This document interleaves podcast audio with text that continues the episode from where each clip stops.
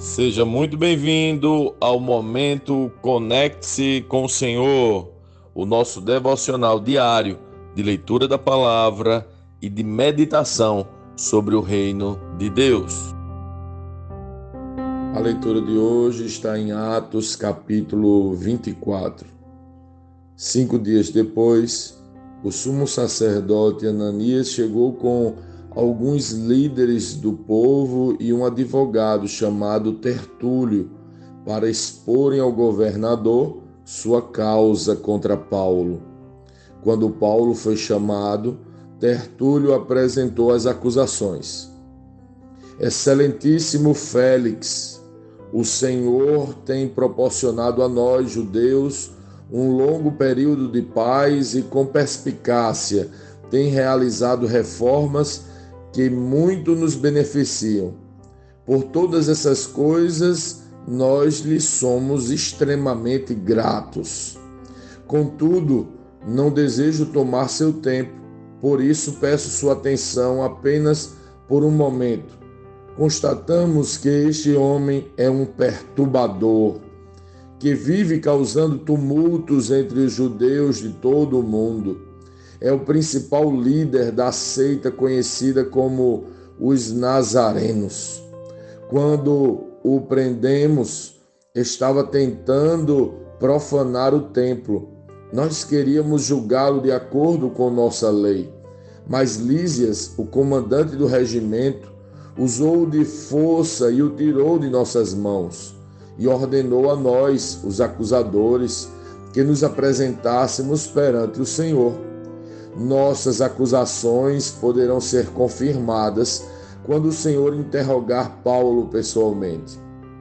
Os outros judeus concordaram e declararam ser verdadeiro o que Tertulo tinha dito. Quando Paulo recebeu um sinal do governador para falar, disse: Sei que o Senhor tem julgado questões dos judeus há muitos anos e, portanto, Apresento-lhe minha defesa de bom grado. O Senhor poderá verificar com facilidade que cheguei a Jerusalém não mais que doze dias atrás para adorar no templo. Meus acusadores não me encontraram discutindo com ninguém no templo, nem causando tumulto em nenhuma sinagoga, nem nas ruas da cidade. Eles não podem provar as acusações que fazem contra mim eles não podem provar as acusações que fazem contra mim.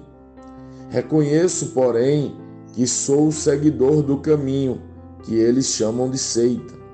Adoro a Deus de nossos antepassados e creio firmemente na lei judaica e em tudo que está escrito nos profetas.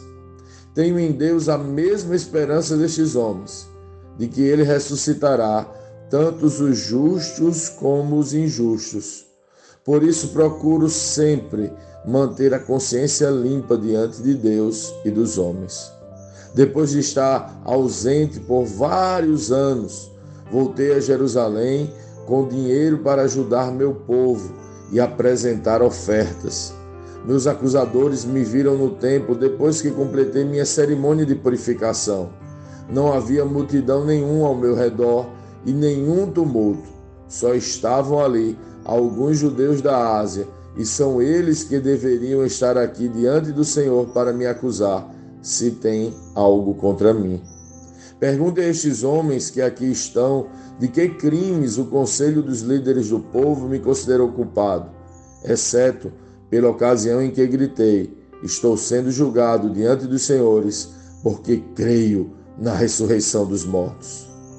Nesse momento, Félix, que tinha bastante conhecimento sobre o caminho, interrompeu a audiência e disse: Esperem até Lísias, o comandante do regimento, chegar. Então decidirei o caso de vocês.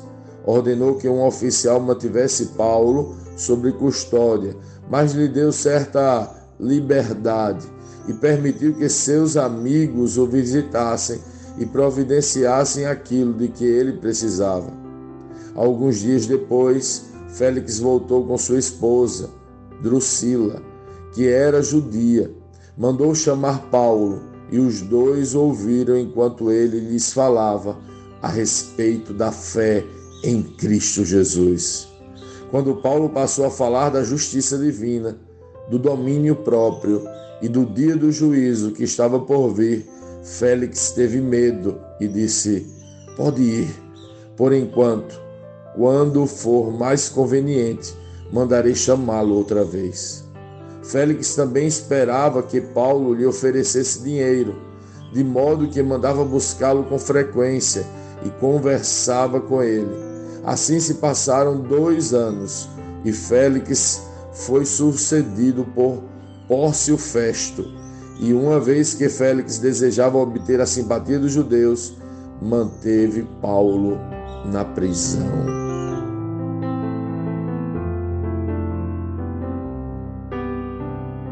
Lendo este capítulo de hoje, nós precisamos responder como Cristo lê esse texto, o que aprendemos nele e que aplicações práticas esse texto deve trazer para as nossas vidas.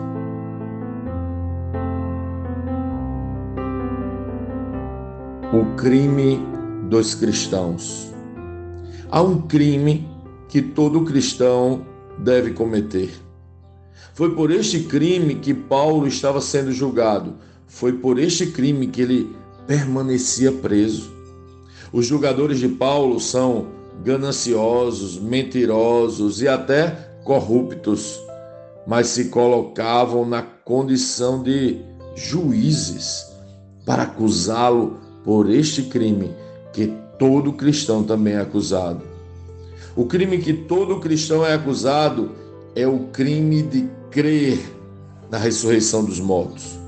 Foi por este crime que Paulo e todos os outros cristãos de sua época foram acusados e mortos porque criam na ressurreição. Existem evidências claras que você cometeu este crime? Quais as evidências que demonstram a sua culpa? Como vive alguém que crê na ressurreição dos mortos?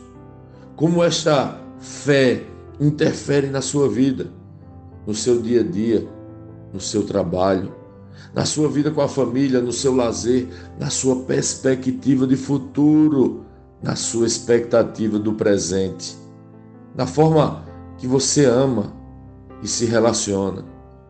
Você é culpado por crer na ressurreição dos mortos? Pensemos um pouco. Paulo foi levado de cela em cela, perdeu status, perdeu conforto, foi humilhado, em outra hora foi deixado nu, foi espancado e tudo mais porque creu na ressurreição. Mas não se vê amargura em suas palavras, não se vê dolo em sua alma. Por quê? porque cria na ressurreição dos mortos. Na ressurreição que Jesus abriu o caminho, na fé que apresenta Jesus nos trazendo a salvação, para que por ele e através dele todos os que creem possam ressuscitar para a vida eterna. Você crê de verdade nesta verdade? Você realmente comete esse crime que somente cristãos cometem? Vamos lá. Quais são as evidências deste crime em sua vida? Do crime da fé. Sim, se cremos na ressurreição, não nos desesperamos com facilidade. Não são quaisquer açoites ou tapas em nossos rostos que nos aborrecem. Às vezes, loucamente, até nos alegram. Sim, se loucura é não discernir a realidade de uma vida não eterna, somos todos loucos mesmo. Sim, se cremos na ressurreição, não ficamos chateados quando nos espancam, mantemos a calma até quando nos falta o básico, porque sabemos o que viveremos daqui a algum tempo. Sim, se cremos na ressurreição, nem a morte nos assusta. Sabemos que a sua força é temporária e que ela já foi derrotada na cruz por Jesus. Aliás, se cremos na ressurreição, não há peso de culpa em nós, porque já fomos perdoados em Cristo e podemos viver livres, mesmo estando agora presos. Se cremos na ressurreição dos mortos, vivemos agora por gratidão, anunciando a alegria e o gozo que Jesus nos concedeu de viver eternamente e chamando a todos os homens e mulheres a também cometerem o mesmo crime que nós. Sim, se cremos na ressurreição, cometemos um crime para o mundo corrompido, deixando e denunciando que o dinheiro não nos deixa mais ou menos alegres, que as condições da vida cotidiana não mais nos limitam e que não precisamos mais ganhar nada, porque já ganhamos tudo, tudo que realmente importa. Você é culpado deste crime?